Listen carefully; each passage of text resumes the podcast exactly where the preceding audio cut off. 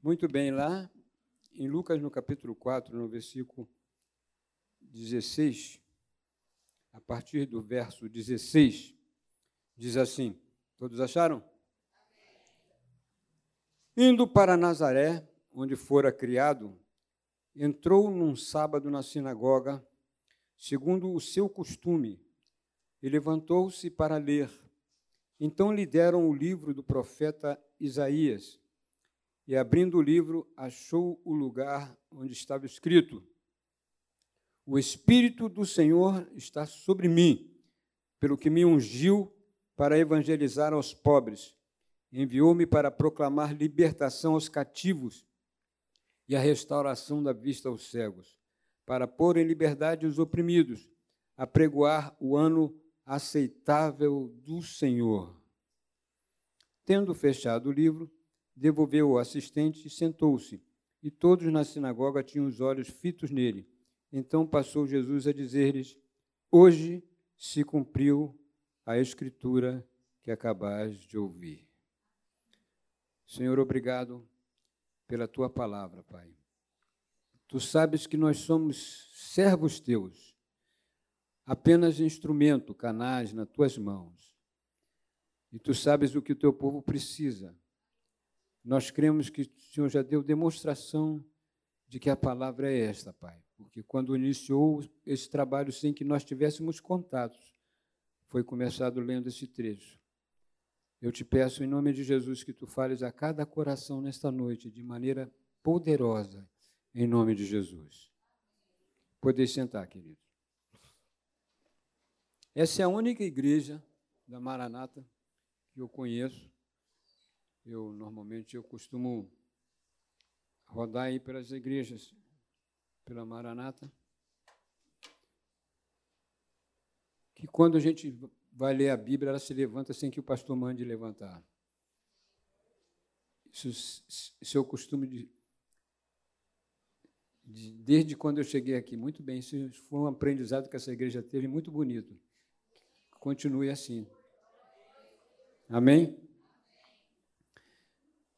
Essa é uma passagem bíblica, irmãos, clássica e mais elucidativa das Escrituras que sobre Cristo. E para nós hoje ela é de uma, de uma importância tremenda. Todo crente sabe que Jesus deve ser o nosso modelo de aprendizado e para ser imitado. Se nós queremos ser bem-sucedidos na nossa caminhada cristã, precisamos imitar a Cristo. Amém? O texto nos revela logo de cara que Jesus, indo para Nazaré, onde ele foi criado, ele entrou numa, num sábado na sinagoga, segundo o seu costume. Então, era costume de Jesus entrar na casa de Deus e se levantar e também de seu costume ler a Bíblia, ler a palavra de Deus. Então, essa teoria de cara de que nós não precisamos estar na igreja para sermos igreja e sermos salvos, cai por terra totalmente. Jesus é o nosso exemplo. Ele ia, era costume dele ir na casa de Deus. Aliás, quando ele tinha 12 anos, seus pais esqueceram ele na casa de Deus. E voltaram depois de quatro dias preocupados. Onde é que você estava? Ele disse, ué, por que vocês me perguntam onde é que eu estava? Não sabeis que me cumpria estar na casa do meu pai? Então, logo de cara, a gente aprende que nós precisamos desse lugar, esse lugar é santo. Nós precisamos nos reunir, nós precisamos nos congregar, nós precisamos adorar Deus juntos, nós precisamos ter comunhão juntos, nós precisamos uns dos outros. Quando as dificuldades aparecem, é nesse lugar que a gente se busca socorro. Amém? Então, nós percebemos que Esse é um texto de uma riqueza insondável. Eu gostaria de analisar alguns detalhes com os irmãos. O texto diz de início que Deus ungiu, ungiu a Jesus de Nazaré. Deus ungiu. O Espírito do Senhor está sobre mim pelo que me ungiu. O que, que quer dizer ungiu? Capacitou, preparou, derramou toda a sua plenitude de poder sobre Jesus. A Bíblia diz em Colossenses, capítulo 1, versículo 19, que aprove a Deus que residisse em Cristo Jesus toda a plenitude da divindade. Ele era homem, estava vivendo como homem, mas, mas estava pleno do Espírito Santo. Totalmente, 100% cheio de Deus na vida dele. Ele estava como homem. E isso significa que se ele é meu modelo, eu posso também estar cheio do Espírito Santo e pleno, totalmente pleno do Espírito Santo de Deus. Amém ou não? Segunda coisa, primeira coisa, Deus ungiu. Ungiu para quê? Para, a segunda palavra-chave é para evangelizar aos pobres. E eu quero abrir um parênteses aqui. Esse evangelizar aos pobres, ele não está falando de pobre financeiramente. Ele não está falando de pobre financeiramente. É preciso entender essa passagem. Lá no livro do profeta Isaías, quando a gente lê, ele diz: os quebrantados de coração. Evangelizar aos quebrantados. Quebrantado é desarmado. Quebrantado é aquele que reconhece que precisa, que necessita da graça de Deus, que necessita do poder de Deus, que necessita da misericórdia de Deus, que necessita da ação de Deus. Por isso, irmãos amados, que eu estou com 72 anos, vou fazer 73 mês que vem. 41 anos de evangelho. E hoje eu tremo mais do que antes. Porque cada dia que passa eu vou tendo noção mais da misericórdia e da graça de Deus. Eu vou tendo cada vez mais noção do amor de Deus por minha vida da necessidade, da carência que eu tenho dele. Sem ele eu não sou nada.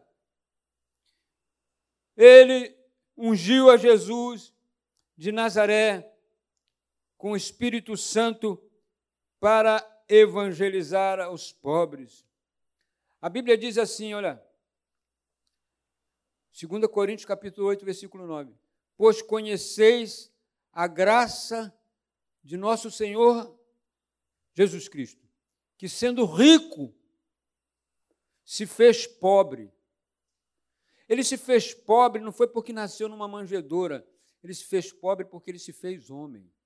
Sendo rico, estando entre os deuses, estando entre a adoração dos anjos, dos arcanjos, dos serafins, dos querubins, diante da glória de Deus, ele se fez homem homem que necessita dormir, homem que necessita fazer suas necessidades fisiológicas. Jesus se fez totalmente homem, se fez pobre. Ele era dono de todas as galáxias, do céu, da terra, dos planetas, das estrelas.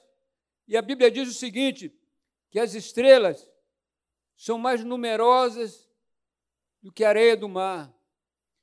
E Deus conhece cada uma das estrelas e chama cada uma delas pelo seu próprio nome. Então, nós podemos entender a grandeza que é o nosso Deus. Ungiu para evangelizar os pobres. Então, nós, nós somos pobres. Todo ser humano é pobre diante de Deus. Pode ter a maior fortuna do mundo, é pobre. Pode ter o maior conhecimento do mundo, é pobre. pode conhecer todas as culturas, todas as leis, tudo, tudo é pobre. Precisa da graça de Deus. Nossa vida não passa de 80, 90, 100 anos, vamos dizer assim, 120, indo muito lá, né? Nós vamos passar. Depois disso a gente vira pó e não leva nada dessa vida, não levamos nada, nada, nada, nada, nada. Nem a roupa que vestimos. Quando você bota ela no caixão lá, ela apodrece toda. Deus ungiu-os para evangelizar os pobres. Então Deus direcionou pregar aos quebrantados, aos humildes. E é importante que se diga que Deus não lança pérolas aos porcos.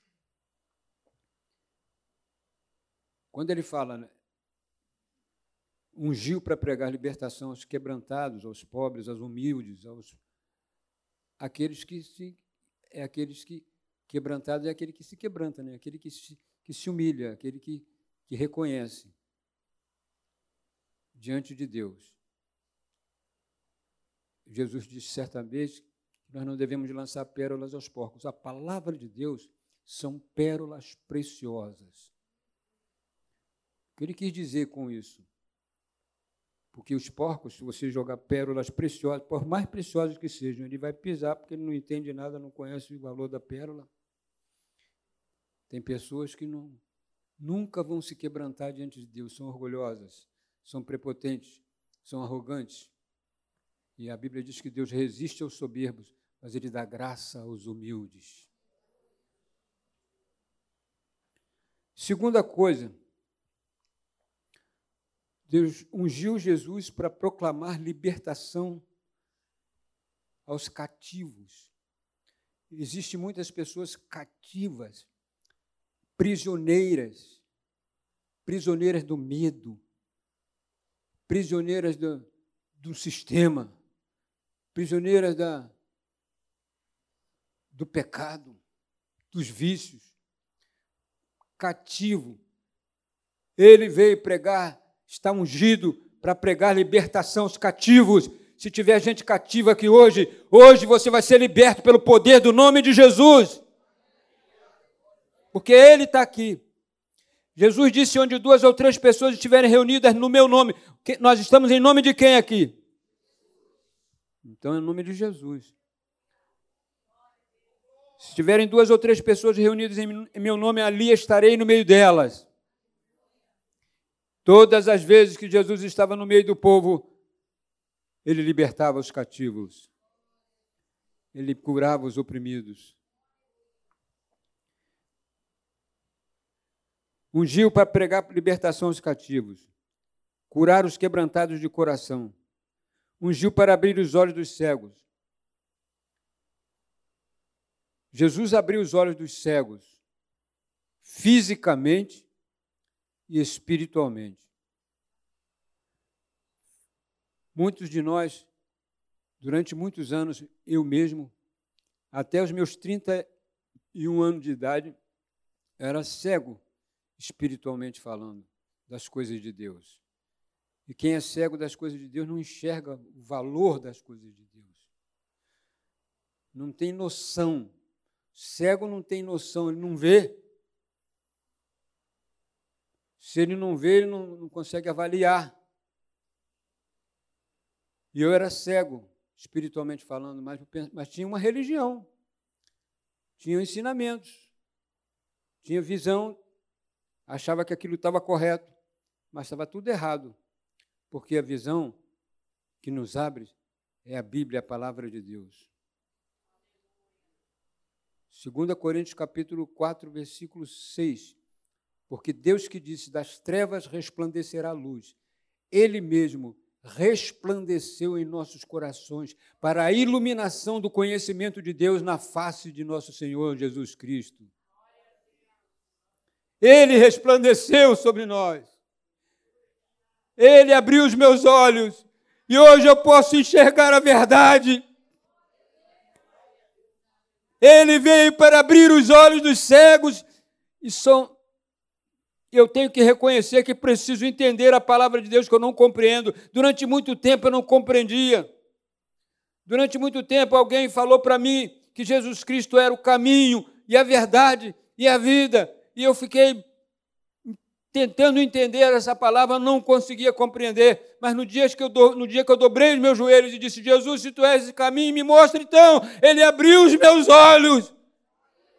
Porque é quando você pratica, quando você reconhece, quando você se prostra, quando você clama, Ele te atende, Ele te ouve.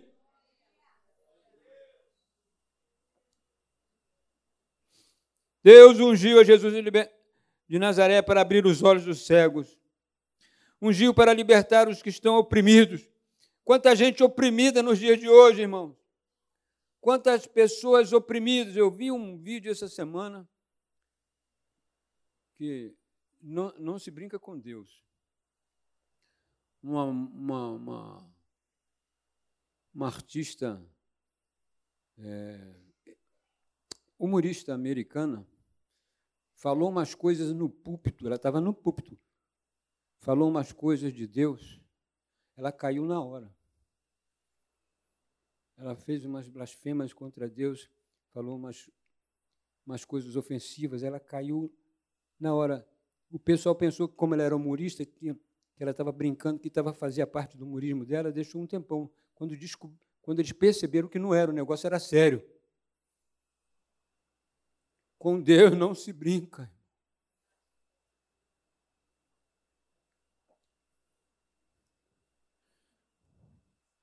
Mas tem muita gente oprimida, principalmente por causa dessa pandemia. Na nossa igreja, na, na igreja de Jardim Primavera, nós temos um número grande de pessoas que não voltaram mais para a igreja. Aqui em Nova Iguaçu, graças a Deus, as pessoas estão vindo, né? Mas lá em Caxias, muitas, muitas pessoas não voltaram mais. A igreja de Caxias ficava na, na, na terça-feira, no culto de terça-feira, não tinha lugar. Lá cabia mais ou menos 1.500, mil, quase 2.000 pessoas. Quando enchia mesmo, tinha que botar todo mundo sentado aqui assim. Agora, isso acontece só na ceia. Nos outros cultos não acontece mais. Na quinta-feira, eu fui pregar lá numa quinta-feira dessas, não tinha nem 100 pessoas. No igrejão. Muitas pessoas não voltaram mais para a casa de Deus porque estão oprimidas. Jesus veio libertar os oprimidos. Se você está se sentindo oprimido, se você está se sentindo imprensado por esse sistema, oprimido pela situação da tua, da tua vida que está. Hoje o libertador está aqui para te libertar. Se você não tem dormido com insônia, Jesus hoje vai te dar um sono tranquilo em nome de Jesus.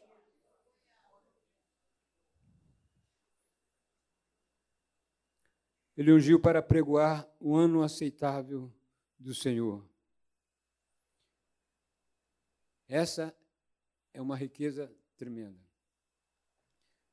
Nós estamos no ano aceitável do Senhor. Esse ano aceitável aqui não significa o ano que nós estamos, é o tempo da graça. O tempo da graça, o tempo da oportunidade. Por isso que Jesus disse para os discípulos: Muitos dos profetas tentaram ver os dias que vocês veem. Bem-aventurados são vocês que estão vendo esse dia. É o dia que Deus está dando a oportunidade o ser humano de se arrepender e se voltar para Ele. É o tempo da graça. É o ano aceitável do Senhor. É o ano para se aceitar o Senhor. É o ano para buscar a Sua presença. É a oportunidade para buscar a, a graça do Senhor a misericórdia, graça quer dizer o favor do Senhor. Salvação hoje para nós é um favor que Deus nos faz. Ele não tem obrigação de salvar ninguém. mas ele deu o seu filho para salvar. Ele entregou o seu filho na cruz do Calvário para nos salvar. Aquele relógio está certo? Tem muito tempo até amanhã aqui para pregar.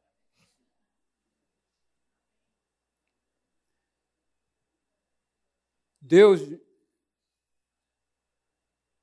na sua infinita misericórdia, pegou o filho dele e disse: Olha, na terra tem um monte de gente ruim.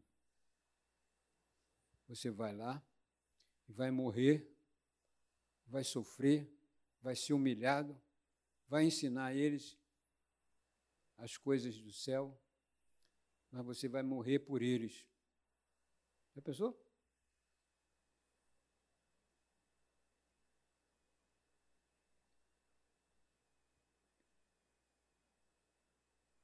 Você está pensando que Jesus, o sofrimento de Jesus foi só a cruz, aquele, aquela caminhada ali? Eu acredito que Jesus, desde o início, desde pequenininho, ele já sabia, foi aprendendo o destino dele. A Bíblia diz que ele aprendeu a obediência pelas coisas que sofreu. Já pensou Jesus saber que ia para uma cruz a vida toda? Mas ele estava andando, curando os enfermos, abrindo os olhos dos cegos, levantando os paralíticos, curando os leprosos, abrindo os olhos dos ouvidos, os ouvidos dos surdos, libertando os endemoniados.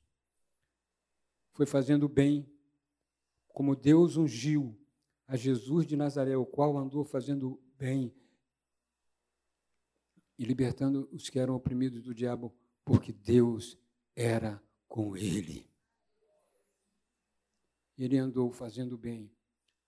Agora, quando ele chega no Getsemane, no lugar onde ele foi, que antecedia a ida dele para a cruz, foi o pior momento da vida de Jesus. Porque ali naquele lugar, ele sabia que estava chegando a hora dele subir numa cruz e morrer por toda a humanidade. E o que ele, o que ele, o que ele temia não era apenas ser cravado por uma por, por, um prego nos pés, na mão, doloroso, sim. Qualquer ser humano teria teria temor de uma situação dessa. Mas o maior temor de Jesus é que ele ia levar o peso da culpa do pecado de toda a raça humana sobre ele. Ele iria pagar, ele iria sentir o peso da culpa de Adão. Você imagina bem Adão. Ele viveu no Éden, viveu no, na, no paraíso, conhecia, não tinha noção do que seria viver fora do paraíso. Deus visitava ele na viração do dia ele tinha todo o conforto, ele tinha tudo à mão. Agora, Adão desobedece a Deus.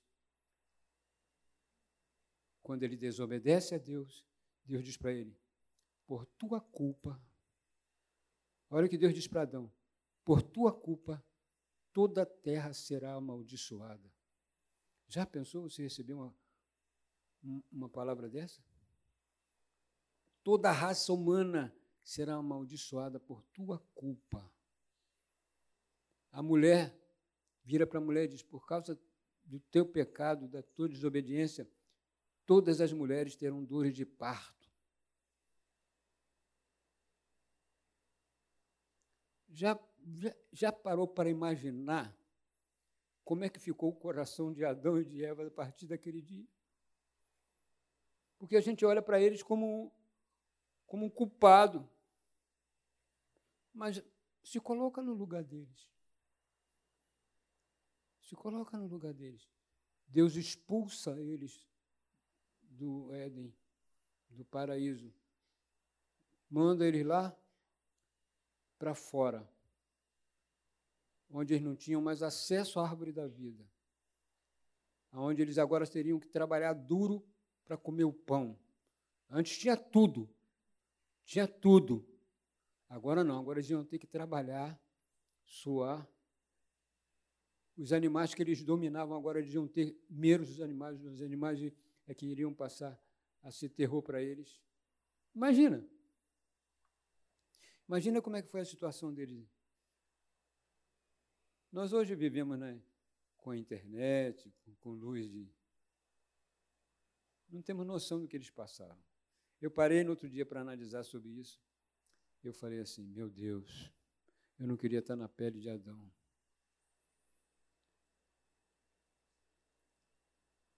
Eu nem sei porque que eu entrei nesse assunto. Né?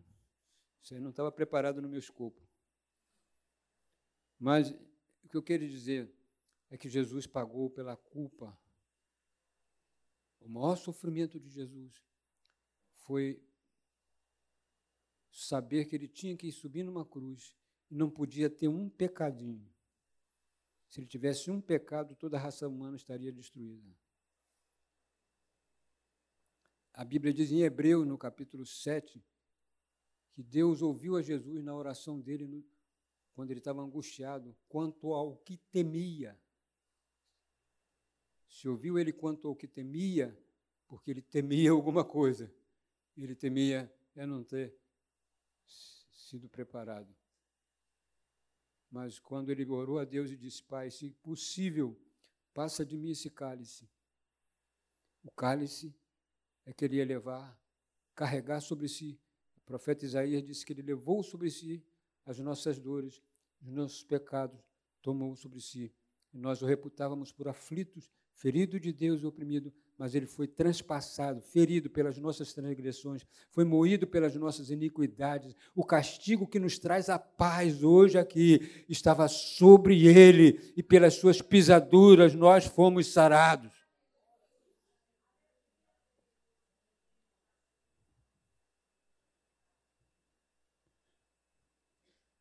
Deus ungiu a Jesus de Nazaré para pôr em liberdade os que estão oprimidos.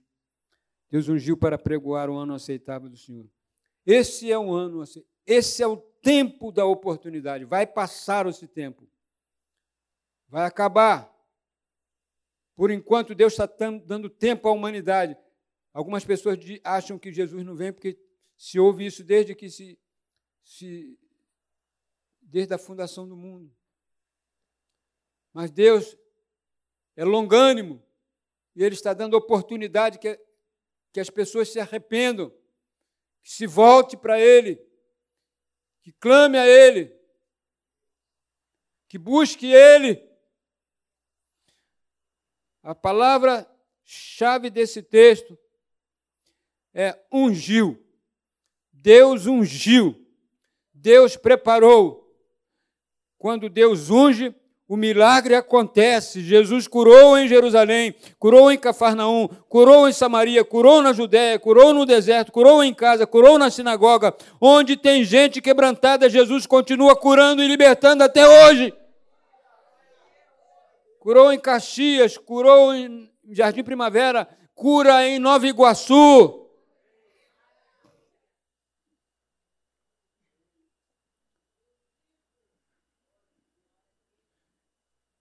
Quem unge é Jesus. Quem unge é Deus.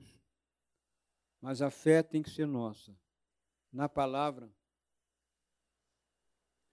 Na palavra que realiza o milagre. Fé na palavra que realiza o milagre. Eu estou falando para você que Deus ungiu a Jesus de Nazaré e ele está aqui hoje. Eu tenho que crer na palavra. Quando eu creio na palavra, eu me entrego quando eu creio na palavra, eu descanso. Quando eu creio na palavra, eu confio. E quando eu confio, eu recebo a graça. Agora, esta, essa graça, essa unção, Deus outorgou também à igreja. Essa unção estava sobre Jesus. Jesus deu para a igreja. A Bíblia diz que no livro de Atos, no capítulo 1, no versículo 6, no versículo 7, 6 e 7, que os discípulos perguntam a Jesus: Mestre, quando será que tu irás restaurar o reino a Israel? Jesus disse: Olha só, não vos compete conhecer tempos ou época, épocas que o Pai reservou por sua exclusiva autoridade, mas recebereis poder ao descer sobre vós o Espírito Santo, e ser-me-eis testemunha, tanto em Jerusalém, Samaria, Judéia e até os confins da terra. Recebereis poder. Quando ele estava com os discípulos, andando com os discípulos, ele comissionou 70 discípulos para evangelizar. E quando eles voltaram, lá em Lucas, no capítulo 10, a partir do verso 17, Jesus vem falando, os discípulos vêm retornando e eles vêm com alegria, dizendo: Jesus, os discípulos, os demônios, em teu nome nos submetiam. Jesus diz: Eis que vos dei poder para pisar de serpentes e escorpiões e todo o poder do maligno, realmente nada vos causará dano. Meus irmãos, eu, eu, eu convivi no Espiritismo. Minha esposa trabalhava com todos os demônios lá. Na... Todo mundo obedecia aqueles demônios. E ele, eles nunca gostaram muito de graça comigo, não sei porquê.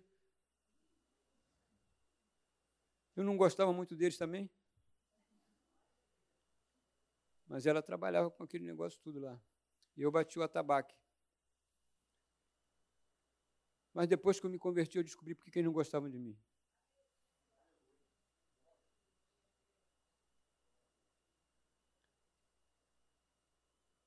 Que, que eu falei isso?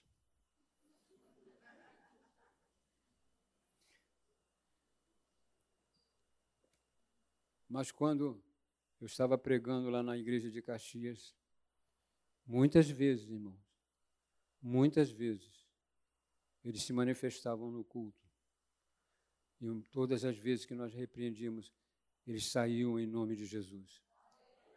Porque essa autoridade foi dada à igreja. E se você crê, todo poder te foi dado. Eis que eu vos dou poder para pisar de serpentes e escorpiões sobre todo o poder do maligno. Ah, agora eu me lembro o quê? Eu estava lá naquele centro e eles faziam ameaças, diziam que ia matar, que ia roubar, que ia. Ameaçaram, se manifestaram na minha casa, no corpo da minha esposa. Ela pegou uma tesoura para se matar, incorporada com aquele espírito. Mas eu, sem conhecer nada, simplesmente porque um dia eu tinha ouvido um pastor na Cinelândia pregando, expulsando demônio, eu usei o nome de Jesus. Larga essa tesoura. Era uma tesoura enorme que a gente tinha lá em casa.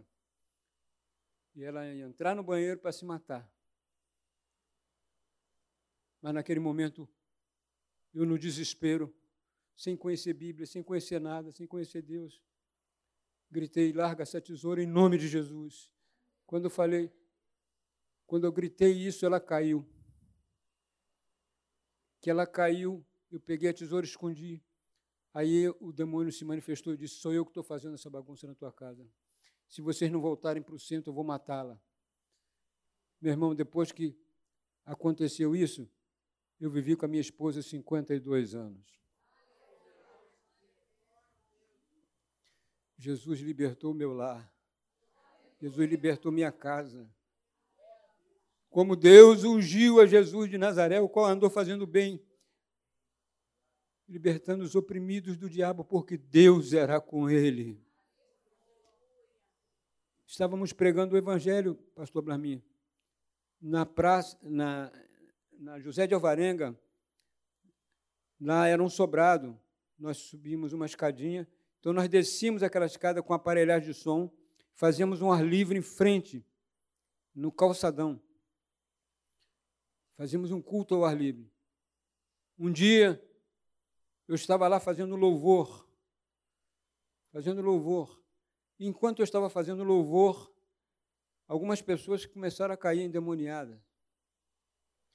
Eu chamei o pregador, o pregador começou a pregar. Quando ele pregou, começou a cair um monte de gente endemoniada. Só tinha eu e mais um diácono, Celso Félix. Nós começamos a expulsar os demônios, irmão. As pessoas paravam, passavam, paravam para olhar, caía.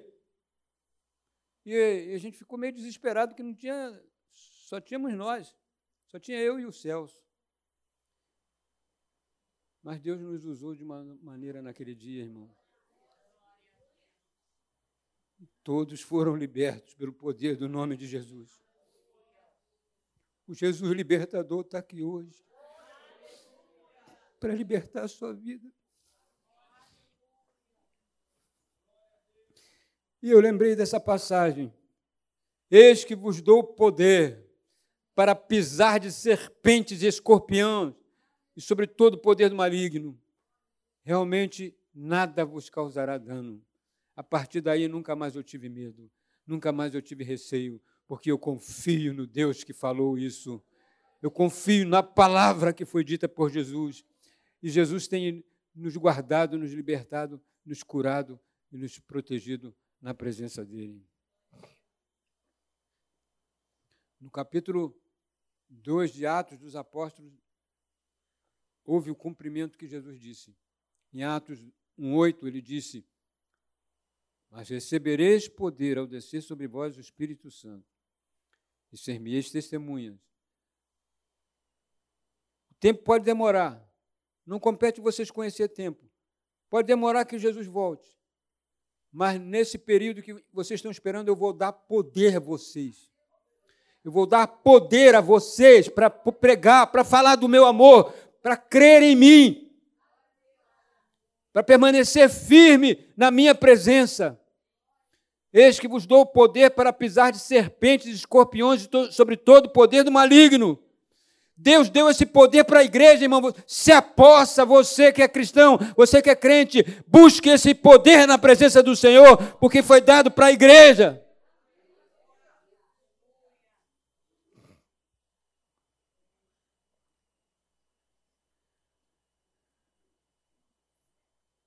Quando, quando, Jesus, quando, quando Pedro estava com, com Cornélio, foi que ele falou, porque Deus, como Deus ungiu a Jesus de Nazaré,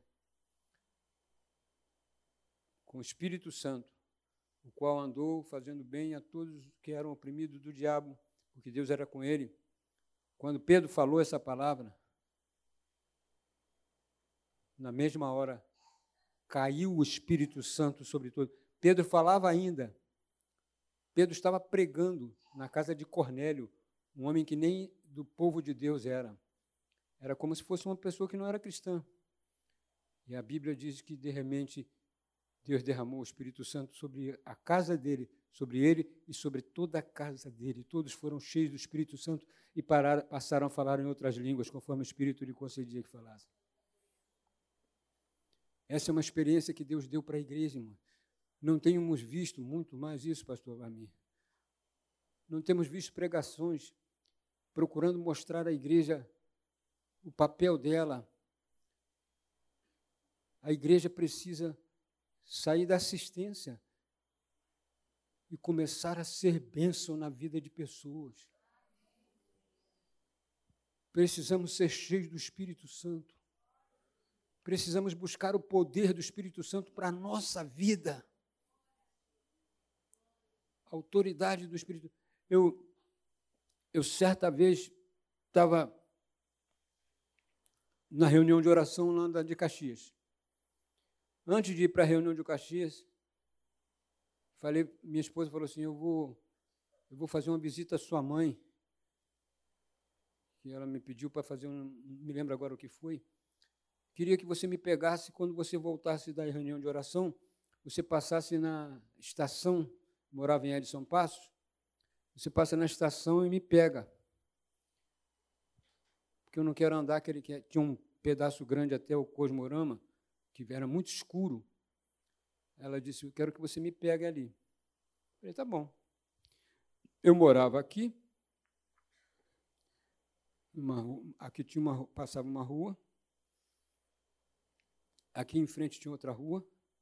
Eu teria que sair daqui do meu com o carro daqui, depois que eu chegasse da igreja, virar à direita, fazer um S e ir para a estação de Edson Passo.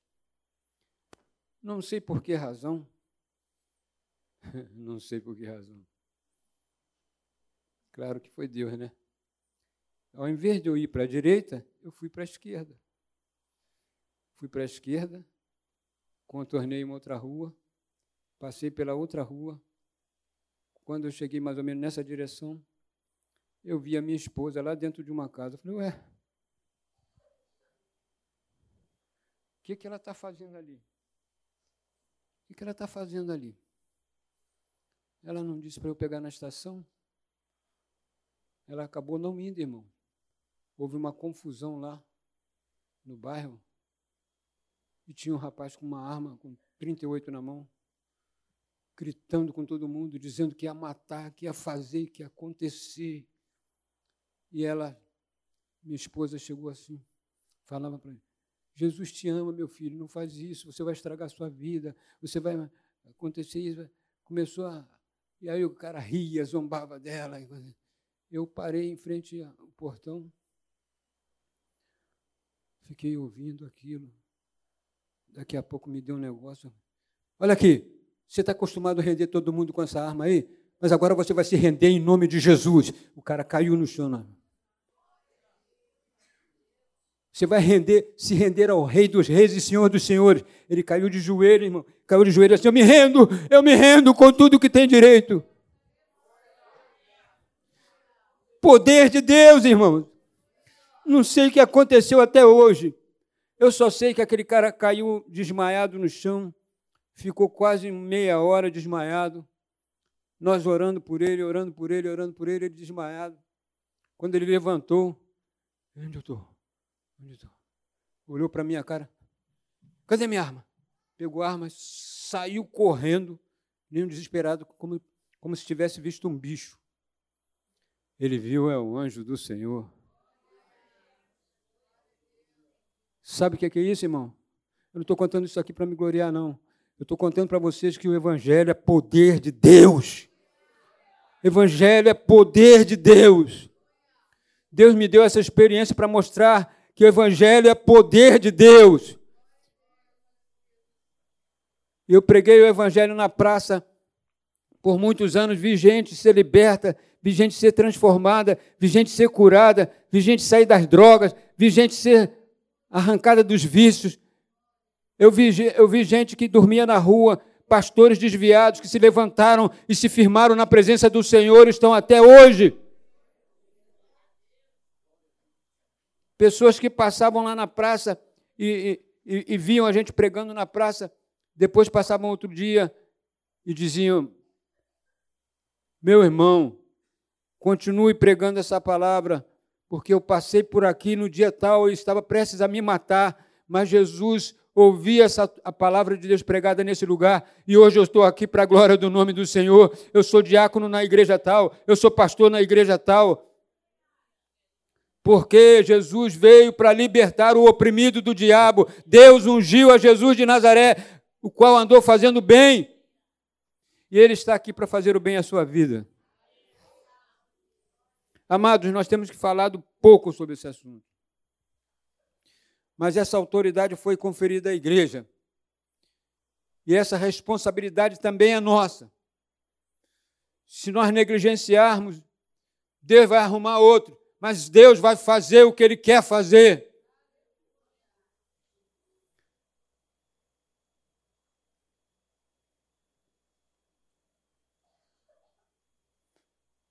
Hoje a mensagem do Evangelho está diluída entre resolver problemas pessoais.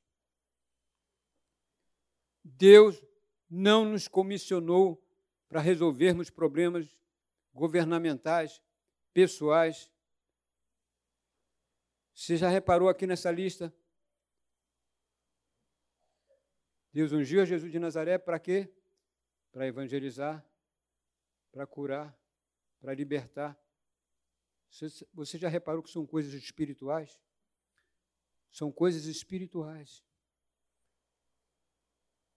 Não é para resolver problema. Porque Deus precisa, Deus, Jesus veio para resolver o problema espiritual do homem. Jesus veio para resolver os nossos problemas, nossos dramas, nossos conflitos da alma.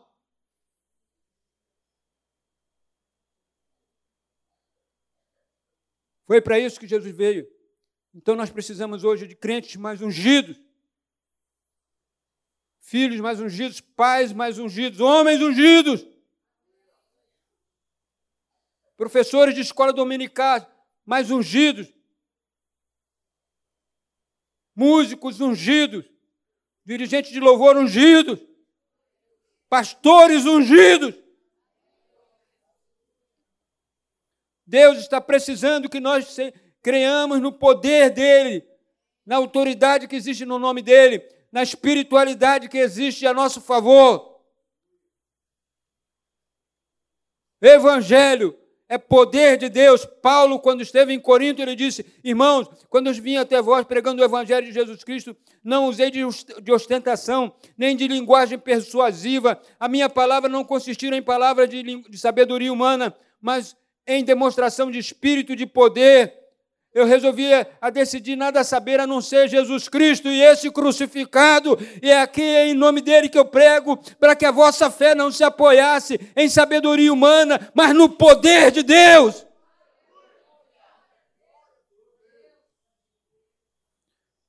Pregações antropocêntricas não resolvem o problema da alma do homem. Não salvam que salva é a palavra ungida. O que salva é a palavra cheia do Espírito Santo. E Ele está aqui hoje para falar com você.